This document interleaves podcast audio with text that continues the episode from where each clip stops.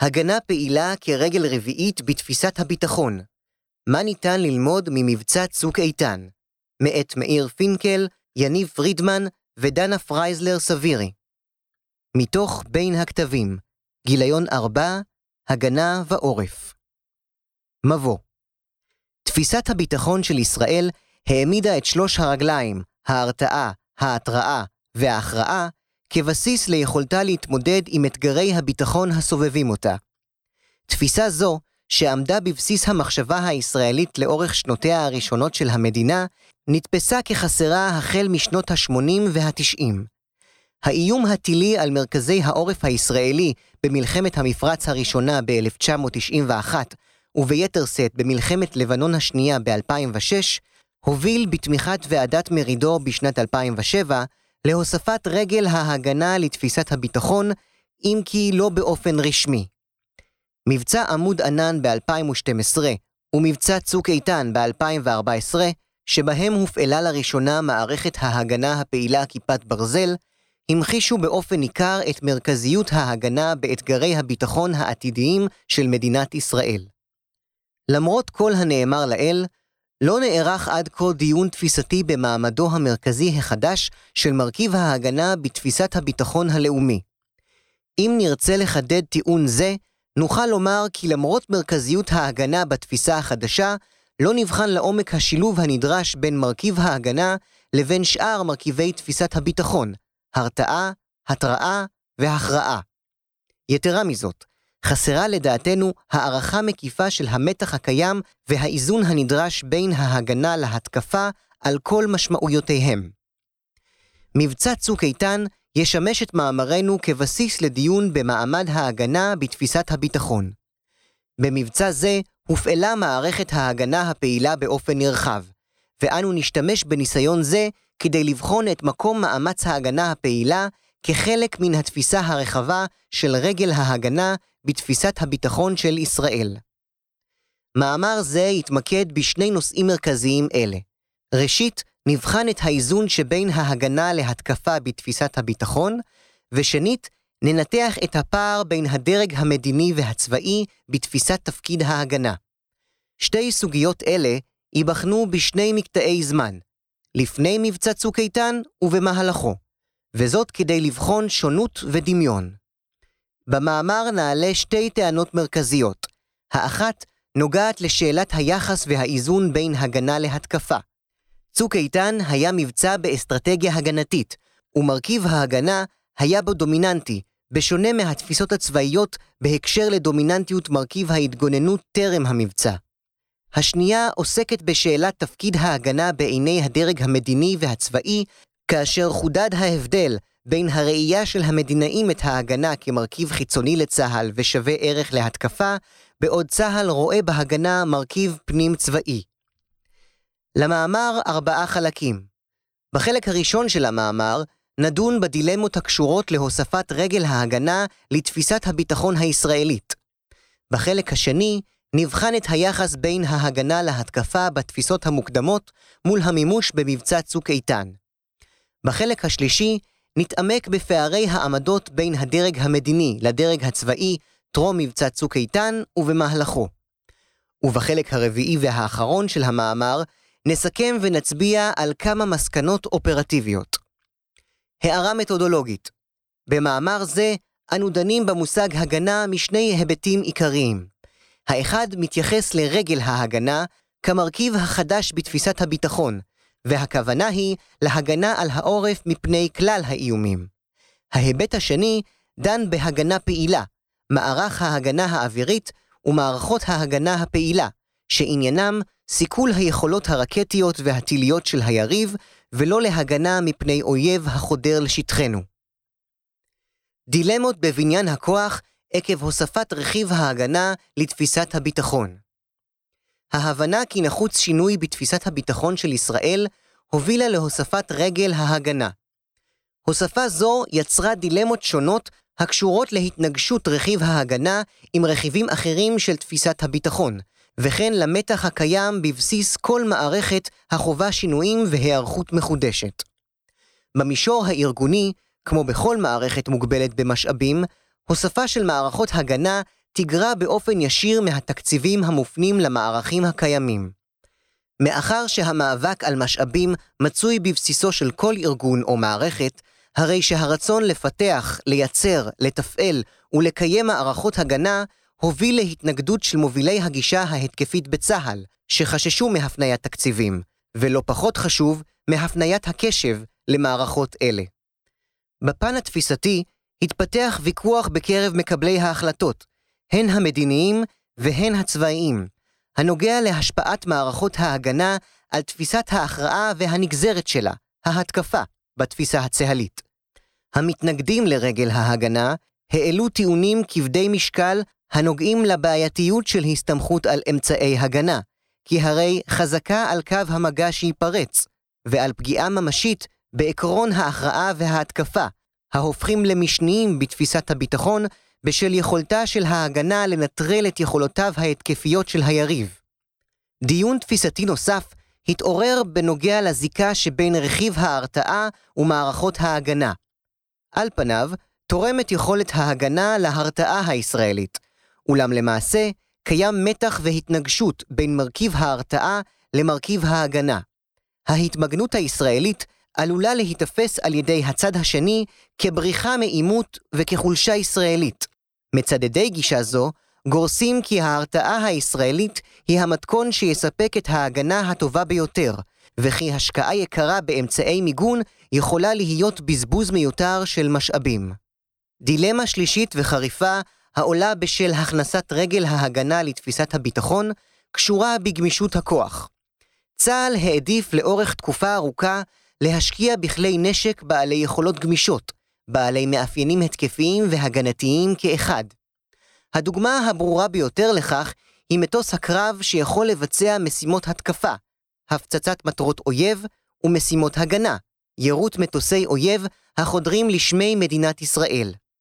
מיקומו של השריון הישראלי הוא עוד דוגמה טובה לכך. מערך הנ"ט הוא כלי הגנתי, ואילו הטנק, כך לפי תורת הקרב הצה"לית, הוא כלי התקפי. עוד בשנות ה-50 העדיפו בצה"ל הישענות על הטנק גם לצורך הגנתי, ובכך עיצבו את רעיון הרב-גוניות. מערכת ההגנה ומערכות ההגנה הפעילות אינן מקיימות עיקרון תפיסתי זה. מערכות אלו במהותן הן מערכות הגנתיות, אשר חסרות בדרך כלל את אותה גמישות רצויה ביחס שבין ההתקפה להגנה. השקעה תקציבית, תפעולית ותפיסתית רחבה במערכת שאיננה רב-גונית, דרשה ועדיין דורשת שינוי גישה מהותי בתפיסת בניין הכוח ובנכונות של מקבלי ההחלטות לאמץ מערכות כאלה. דילמות אלה, הקשורות למקומה של מערכת ההגנה בבניין הכוח, ממשיכות ללוות את מקבלי ההחלטות בבואם לעצב את האיזון הראוי בין מאבק תקציבי, מרכיבי תפיסת הביטחון וגמישות הכוח הצבאי. בחלק הבא של המאמר נבחן את היחס בין ההגנה להתקפה בתפיסות המוקדמות מול המימוש במבצע צוק איתן. היחס בין הגנה להתקפה בתפיסות המבצעיות בצה"ל לעומת המימוש במבצע צוק איתן. בחלק זה נסקור את גישת צה"ל, העוסקת ברגל ההגנה, ולעומתה, את הפקודות שנכתבו והופצו במהלך מבצע צוק איתן.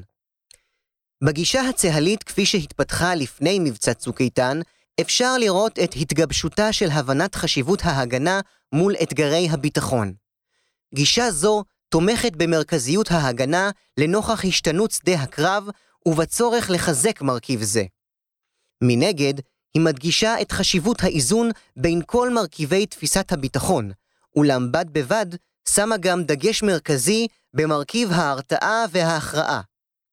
מסקנתה היא כי רגל ההגנה מלווה את הפעולות ההתקפיות ולמעשה מאפשרת את מימושן, וחובה לשמור על האיזון הנדרש בין המענה ההתקפי למענה ההגנתי. גישה זו מציינת את הצורך הקיים, נכון לשעתו, להמשיך ולברר עוד בנוגע להשפעת רגל ההגנה על שאר שלוש רגלי התפיסה הקיימות, הרתעה, התראה והכרעה. ברור זה, שלא נעשה באופן מספק, מתקיים בצל אותה הנחת יסוד כי תפקידה של ההגנה היא לממש את התפיסה ההתקפית בפועל.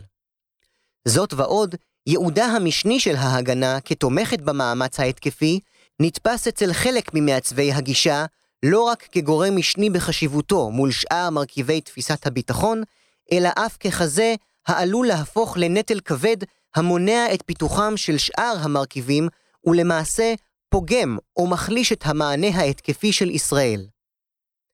לסיכום, נוכל לומר כי בבסיס הגישה הצהלית עומדת ההנחה כי לרגל ההגנה וההתגוננות מקום חשוב פחות ממה שהיא קיבלה בפועל במהלך מבצע צוק איתן, כפי שיוכח בהמשך.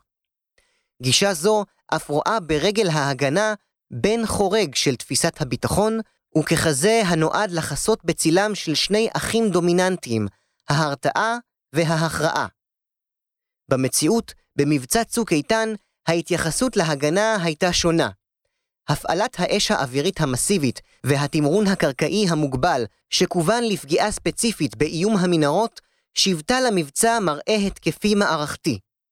למרות חזות זו, נוכל לומר בזהירות המתבקשת כי מבצע צוק איתן היה למעשה מערכה בהיגיון מגננתי שמרני, שתכליתו הייתה ממוקדת בהחזרת השקט לדרום ובהסרת איומים, והוא אף היה מוגבל ביעדיו ובמטרותיו. בחינת הרעיון המבצעי המטכ"לי במבצע עצמו מלמד על אותו היגיון מנחה מרכזי. מאמץ הגנה הוא בעדיפות עליונה, והוא נשאר שם גם בשלב ההתקפי של המבצע, שלב המתקפה הקרקעית. היגיון זה לא היה נחלת הדרג הצבאי בלבד. הדרג המדיני העמיד לנגד עיניו, טרם המבצע ואף במהלכו, את הרצון לסכל פגיעה בעורף הישראלי ולמנוע אותה כמטרה מרכזית, חשובה ובעדיפות גבוהה בסולם היעדים. בחינה זו מלמדת על פער גדל והולך ביחס למרכיב ההגנה בין התפיסות והגישות הצהליות בתקופה הנידונה טרם המבצע, ובין הגישה בפועל במהלך מבצע צוק איתן. התפיסות שקדמו למבצע ראו ברגל ההגנה במקרה הטוב גורם מסייע להתקפה, כזה האמור לתמוך בשלוש הרגליים האחרות, ובעיקר ברגל ההתקפה, הכרעה, ובמקרה הרע, גורם מעכב ומפריע העלול לפגוע בהפעלתם וביעילותם. לעומת זאת, ניכר באופן ברור כי במהלך צוק איתן קיבלה רגל ההגנה חשיבות מרכזית ואף הפכה לגורם דומיננטי אף יותר משאר המרכיבים האחרים של תפיסת הביטחון הקלאסית. מכאן עולה השאלה, מדוע היה פער כה גדול בין האופן שבו נתפסה ההגנה לפני המבצע ולפני מבצעים קודמים, ובין מימושה בפועל. נוכל להציע שלוש סיבות אפשריות שהתלכדותן יחד יצרו פער זה. ראשית, היעדר בירור השפעותיה של רגל ההגנה המתחזקת לאורך השנים על שאר מרכיבי תפיסת הביטחון. שנית, העימותים שלאורם נכתבו הניירות התפיסתיים והמטכ"ליים היו עימותים נרחבים שבהם ההתקפה היא המרכיב המרכזי, ואילו מרכיב ההגנה אמור לתמוך במאמץ זה. עימות המכוון להישגים מוגבלים יחסית, כדוגמת צוק איתן, לא זכה לאזכור בניירות אלה, ולכן מרכיב ההגנה שהיה מרכזי במבצע זה, לא בא לידי ביטוי בניירות הללו. הסיבה השלישית קשורה באתוס הצהלי. האתוס ההתקפי הצהלי משתקף בצורה ברורה וחדה בניירות התפיסה הללו, כחלק מראייה המעמידה במרכז את בניית הכוח ההתקפי בצה"ל. במציאות הנוכחית, אין זה השיקול היחידי, ועוד שיקולים חוץ-צבאיים מהווים גורמים כבדי משקל אף הם. למרות פער זה, בין תפיסת ההגנה למימושה, נראה כי שאלת מרכזיות ההגנה בתפיסת הביטחון הישראלית ובמכלול הכלים המעשיים של ישראל איננה מוטלת בספק, ועדיין עולה השאלה מדוע לא לפתח את ההגנה בצורה מרבית ככל האפשר. התשובה החלקית לשאלה זו נדונה בחלקו הראשון של המאמר, והציבה את המאבק על משאבים, האיזון בין מרכיבי תפיסת הביטחון וגמישות בעניין הכוח הצה"לי כנקודות כבדות משקל ומאזנות מול הרצון להשקיע משאבים גדולים יותר בהגנה. למרות זאת, חשוב לציין עוד שתי נקודות העולות מן השיח הצה"לי ומצביעות על דילמות הנובעות מהחשש של הסתמכות יתרה על רגל ההגנה. הראשונה קשורה למאפיין הפסיכולוגי-תודעתי המתקשר ליכולת ההגנה, או יותר נכון, לכישלון אפשרי של מערכת זו. ההנחה הבסיסית בלוחמת היבשה, שלפיה חזקה על קו המגע שייפרץ, הוזכרה כבר בראשית המאמר כעקרון קבע ביסוד ההגנה. בקביעה נכונה זו, יש עוד משמעות בהקשר ישיר למערכות ההגנה הפעילה הישראלית. הציפייה הישראלית, האזרחית והצבאית, כפי שהשתקפה בעימותים האחרונים, עמוד ענן וצוק איתן, היא להגנה מושלמת. אולם חשוב לזכור כי במאבק של ישראל עם יריבותיה, יש גם התמודדות טכנולוגית. יש להעריך בסבירות גבוהה כי יריבותיה מחפשות מענה ליתרון ההגנתי הזה שלה, ויצליחו באופן חלקי לפגוע בעורף הישראלי באמצעות מציאת פרצה במערכות ההגנה. פגיעה שכזאת עלולה להפחית הפחתה ניכרת באפקטיביות מערכות ההגנה. החשש המתעורר הוא כי הישענות יתר על מרכיב ההגנה חושפת את ישראל לתחושה שכל פגיעה בעורף, אפילו של רקטות בודדות ונפגעים בודדים, היא כישלון מהדהד. המחשה נקודתית טובה לכך היא יחס התקשורת והציבור לסגירת נתב"ג לכמה שעות בשל רקטה שפגעה במבנה ביהוד, והתחושות הקשות בקרב תושבי עוטף עזה לחוסר ההצלחה של צה"ל ליירט פצצות מרגמה. תפיסה זו, הנשענת על דומיננטיות ההגנה, עלולה ליצור במהלך עימות רף ציפיות שאיננו ניתן להשגה ולגרום בכך למפח נפש ציבורי, תודעתי ומבצעי. הנקודה השנייה קשורה לאיזון הנדרש בין ההגנה להתקפה וההכרעה בבחינת זמן המערכה. הצלחת מערכות ההגנה הפעילה במבצע צוק איתן, גם המערכת המיירטת כיפת ברזל וגם מערכת ההתראה, הזיהוי והאיכון, הקנו למקבלי ההחלטות המדיניים והצבאיים זמן ארוך יותר לקבלת החלטות בשל צמצום הפגיעה בעורף הישראלי. פגיעה מסיבית בעורף הישראלי הייתה מחייבת לקצר את המערכה, ובעקבות זאת היה צריך להפעיל תמרון יבשתי, אש מסיבית מן האוויר, ולגרום נזק אגבי נרחב יותר לאוכלוסייה אזרחית. אורך נשימה זה, בשונה למשל מהמצב שנוצר במלחמת לבנון השנייה, השפיע השפעה של ממש על משך המערכה. בחינת התכלית האסטרטגית של המבצע מעלה שאלה מהותית על תפקידה של מערכת זו בהשפעה של תפיסת ההפעלה של המבצע כולו. התכלית האסטרטגית המוגבלת, שאינה הכרעתית, דחקה את המאמץ ההתקפי למקום משני יותר, ולמעשה שחקה בצורה ניכרת את התפיסה הרווחת של חיוניות המערכה הקצרה. החשש העולה קשור לרצון לאזן בין הגנה להתקפה בקביעת התכלית האסטרטגית של מבצעים עתידיים, ובדרישה לערוך ניתוח מערכתי שיניח על כף המאזניים את מכלול ההשפעות של מערכת ההגנה על סוגי המבצעים הצה"ליים. הפער בין הגישות המוקדמות להתנהלות במבצע. הלמידה הנובעת מהפער מובילה אותנו לשתי מסקנות משלימות.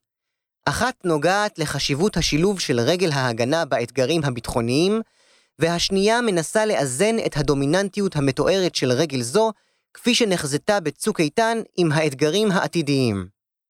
ההנחה היא כי מבצעים מסוג צוק איתן, בעלי יעדים מוגבלים, ללא יסוד הכרעה מובהק, שמטרתם היא השבת השקט, ימשיכו להיות חלק מרכזי מקשת האתגרים הביטחוניים שאיתם תצטרך ישראל להתמודד בתקופה הקרובה. לפיכך, נוכל לטעון כי התמקדות במרכיב ההגנה בכלל ובמרכיב ההגנה הפעילה בפרט הוא מעשה חיוני ונכון. תכנון מערכה שכזאת, יעדים מוגבלים וניהולה, יחייב ראייה של רגל זו כחלק מרכזי לצד שאר שלושת מרכיבי תפיסת הביטחון. לאחר שטענו זאת, חשוב גם להביט קדימה מעבר לטווח המערכה האחרונה. למרות ההצלחה של מערכות ההגנה הפעילה, הניסיון ההיסטורי מהישענות יתר על מערכות הגנה איננו חיובי. יכולתו של היריב למצוא פרצה בהגנה מעמידה את ההסתמכות על ההגנה כבעייתית במקרה הטוב וחסרת אחריות במקרה הגרוע. האתגר פה הוא אתגר כפול. מן הצד הטכנולוגי-אופרטיבי, עלינו להמשיך ולשקוד על שימור היתרון האיכותי הישראלי, ואף על הגדלתו מתוך רצון להיות מוכנים לכל אתגר נדרש. מן הצד התפיסתי-פסיכולוגי, חובה עלינו שלא להישאב לתחושה כי סוג פעולה שכזה, מבצעים מוגבלי תכלית, הם האתגר היחידי. עלינו להמשיך לדון בתפיסות הנוגעות למלחמה כוללת ומוגבלת, ולפתחן, לחזק אותן, ולבחון כיצד בתרחיש שכזה, ההתקפה הופכת למרכיב המרכזי בסל הכלים של מקבלי ההחלטות, וזאת כדי שלא לצאת מן האיזון החשוב שבין התקפה להגנה. האתגר איננו מתמצא בהבנה זו של מקבלי ההחלטות הצבאיים. הוא מקבל משנה תוקף וחשיבות בשל הצורך להבהיר תובנות אלו לדרג המדיני, תוך שימת דגש במורכבות ובבעייתיות של הישענות יתר על ההגנה. פערי העמדות בין הדרג המדיני לדרג הצבאי בסוגיית ההגנה האווירית. טענתנו המרכזית בחלק זה היא כי ישנם הבדלי תפיסה עמוקים באשר לראיית מערכת ההגנה בין הדרג המדיני ובין צה"ל. בעוד המדינאים רואים את מרכיב ההגנה כחיצוני לצה"ל, ומקביל למרכיב הצבאי-התקפי ולמרכיב המדיני, צה"ל רואה בהגנה מרכיב פנים-צה"לי המקביל באופן הפעלתו להפעלתם של חלקים אחרים במערכת הצבאית, ואיננו בעל חשיבות מבדלת הדורשת התייחסות שונה. פער זה גורם למתח בין הדרגים, המדיני והצבאי, באשר לבניין הכוח ולהפעלתו. הדרג המדיני העמיד עוד בשנים שקדמו למבצע צוק איתן את ההגנה במקום גבוה בסדרי העדיפויות. הוא היה הגורם שדרם לפיתוחה של יכולת זו מתוך ראייה של האתגרים העתידיים, ועל כן נוצרה אצלו תחושה של בעלות על מערכת זו. בהתייחסותם של שרי הביטחון בשנים 2001 עד 2010, ובריאיון עם אמיר פרץ, שר הביטחון בשנים 2005 עד 2006, ניתן לזהות את תפיסתם בנוגע להגנה כגורם כבד משקל ומרכזי. ציטוט: אסור להסתפק רק במתקפה, אלא יצירת הגנה משולבת, פסיבית, פלוס כיפת ברזל, שתיצור מצב שגם לדרג הצבאי וגם לדרג המדיני יהיה מרחב תמרון חדש לחלוטין. תחושות אלו התבטאו היטב גם ברמה המעשית של בניין הכוח, ברצון של הדרג המדיני לשים דגש רב במערכת ההגנה בכלל ובמערכות ההגנה הפעילה בפרט, כגורם בעל משקל רב שיש לתת עליו את הדעת ביתר שאת. במהלך המבצע אפשר לזהות מעורבות רבה של הדרג המדיני בהחלטות הנוגעות להגנה הפעילה ולהגנה בכלל. הרוח שנשבה מהדרג המדיני באשר להגנה בשנים שלפני המבצע, לא פסקה כאשר החל המבצע האחרון בעזה ב-2014.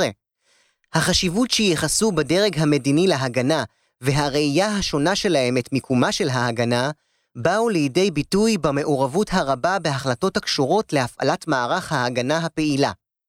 החשיבות הרבה, ובעקבות זאת המיקום השונה בסדרי העדיפויות, באים לידי ביטוי בחיבור בין ההצלחה האופרטיבית של מערכות ההגנה הפעילות לפגוע בטילים וברקטות של החמאס, ובין הראייה של הדרג המדיני את ההצלחה הזאת כמכשילה ברמה האסטרטגית את רצונות החמאס ואת יכולותיו. המשמעות האסטרטגית המוקנית לפעולות היירוט הפכה במובן הזה לגורם משיכה מרכזי, התורם רבות לחיזוק ראיית הדרג המדיני את מערכת ההגנה כחיצונית לצה"ל. הנקודה העיקרית קשורה לעמדת הדרג המדיני באשר לאיזון בין ההתקפה להגנה, כפי שציינו קודם. הדרג המדיני רואה בהגנה כמי שמאפשרת לצמצם את הצורך בהתקפה, ובאופן ישיר שייכת למרכיב בסל הכלים שלו ולאו דווקא ככלי צבאי רגיל. מנגד, רואה צה"ל בהגנה מרכיב פנים צבאי אשר איננו שונה משאר המרכיבים הנכללים במערכת הצבאית. כפי שהצבא מפעיל את שאר מערכותיו, כך גם הוא אמון על הפעלת מערכת ההגנה. הגישה הצה"לית הזו איננה נעצרת רק ברמה התפיסתית, אלא ממשיכה לשאר הרמות. היא איננה מתייחסת רק להיבט הטכני-ארגוני, העוסק בשאלה מי מפעיל ולמי שייכת מערכת ההגנה, אלא נוגעת לראייה הרחבה של מערכת זו בעשייה הצבאית. לגישת הצבא, מאחר שהכלי ההגנתי שייך למימד הצבאי, הוא חלק מסל הכלים של הצבא ולא של הדרג המדיני. ההגנה הפעילה היא איננה כלי הנמצא בשליטה ישירה של הדרג המדיני ומקבלי ההחלטות, אלא עוד אמצעי המצוי בידי הצבא. תפקידה של ההגנה מן הבחינה הזאת, כפי שכבר הצגנו במאמר זה לא פעם אחת, היא לתמוך בהתקפה ולמעשה לאפשר אותה. הסוגיה הזאת מתחברת לסוגיה אופרטיבית ממדרגה ראשונה, הקשורה בשאלה על מה מגינים. ישנו מתח מובנה בין הרצון המדיני המובן להגן על האוכלוסייה בעורף, ובין הרצון הצהלי או המקצועי הצבאי, המובן גם כן, להגן על מתקנים בעלי חשיבות אסטרטגית למערכה הצבאית. אם מניחים כי כמות המשאבים מוגבלת, ודילמה זו איננה רק תאורטית אלא גם מעשית, הרי שיש פה היבט נוסף המצביע על הפער המצוי בין שתי התפיסות. מהפער בין העמדות והתפיסות של הדרג המדיני לבין הצבאי, נובעות שתי שאלות המשך. מדוע הדרג המדיני רוצה בשליטה ישירה על מערכות ההגנה הפעילה? ומדוע צה"ל מתעלם מהדיסוננס בינו ובין הדרג המדיני? בשאלת הרצון לשליטה ישירה ייתכנו כמה תשובות אפשריות. ראשית, בהיבט הבעלות, רואים עצמם אנשי הדרג המדיני כאחראים הישירים להימצאותן של מערכות הגנה פעילות בצה"ל, וכמי שכפו על הצבא מערכות אלו, השיגו את המימון החיצוני לכך ודחפו להפעלתן.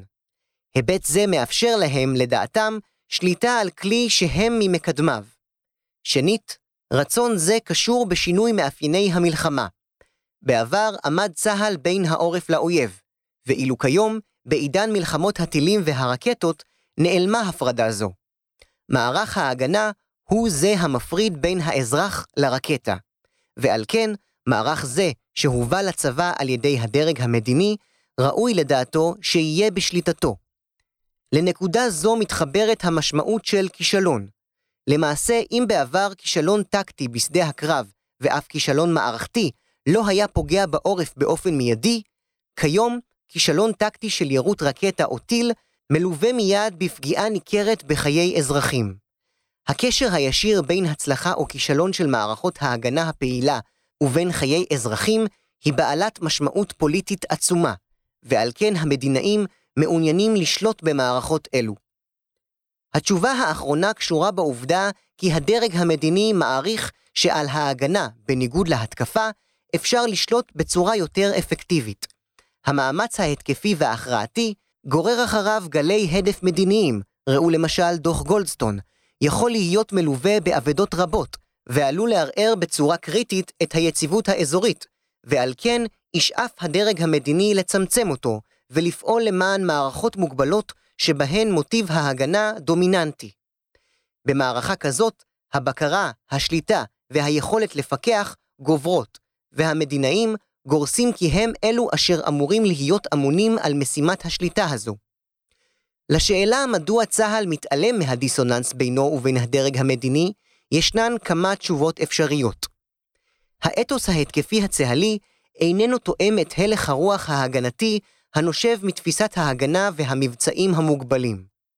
אתוסים מתנגשים אינם רק בעיה מתודולוגית, אלא מייצרים גם דיסוננס קוגנטיבי, המונע מאחד הצדדים או משניהם להבין את הפער המצוי.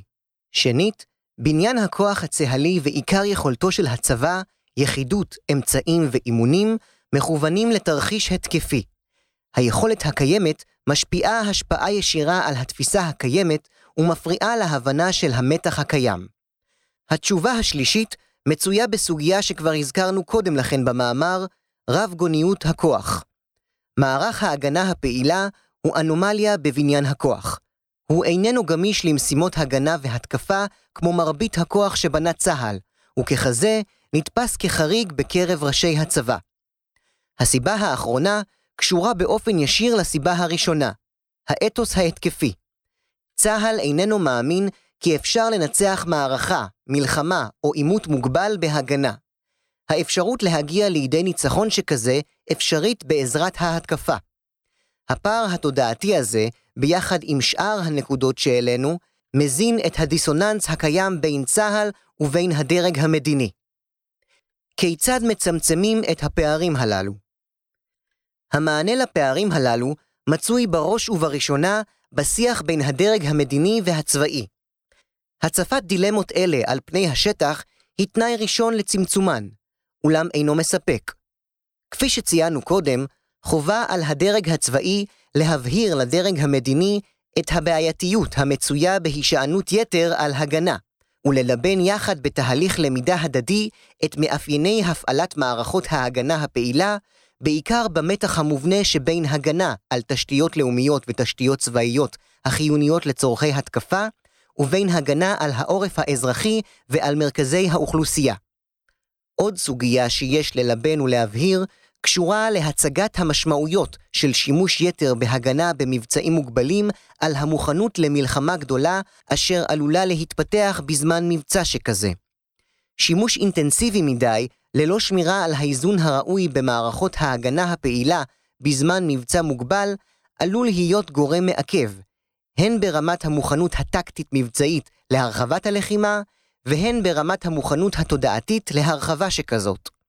ברור סוגיה זו הוא קריטי לצורך התמודדות עם מצבים עתידיים אפשריים שבהם ממערכה מוגבלת בחזית אחת תתפתח מלחמה בכמה חזיתות, ואזי כל תפיסות היסוד, ממוכנות לצאת למערכה שכזאת ועד לכמות ולמלאים, יידרשו לחשיבה מחדש. סיכום מבצע צוק איתן היה המבצע השני לאחר עמוד ענן, שבו הופעלה מערכת ההגנה הפעילה בצורה רחבה. במבצע זה באה לידי ביטוי, למרות הפעילות ההתקפית של חיל האוויר ושל כוחות היבשה, התפיסה הרואה במרכיב ההגנה המרכיב הדומיננטי מבין מרכיבי תפיסת הביטחון. למעשה, מדובר ביישום תפיסה צהלית חדשה, הרואה במניעת הישגי האויב מטרה ראשונה במעלה, לא פחותה מהרצון להשיג כאלו בעצמך. אם נשאל דימוי מעולם הכדורגל, הרי שנוכל לומר כי צה"ל העדיף ניצחון 1-0 קטן על פני 5-1 גדול. שני פערים תפיסתיים מרכזיים נדונו כאן. האחד עוסק ביחס שבין ההגנה להתקפה. מבצע צוק איתן היה למעשה מבצע בהיגיון הגנתי. שימור המצב, הרצון להגיע לידי ניצחון באמצעות מניעת הישגים מן האויב, היה למוטיב המרכזי שסידר את היגיון המבצע. במערכה שכזאת, מרכיב ההתגוננות הפך לדומיננטי מבין שאר מרכיבי התפיסה, ובעיקר ביחס למרכיב ההתקפה וההכרעה. מצב זה היה שונה לחלוטין מהמחשבה התפיסתית הצבאית-לאומית שעסקה בנושא קודם למבצע וראתה את רגל ההגנה כחשובה, אבל בוודאי לא מובילה ובוודאי לא דומיננטית ביחס לשאר הרגליים.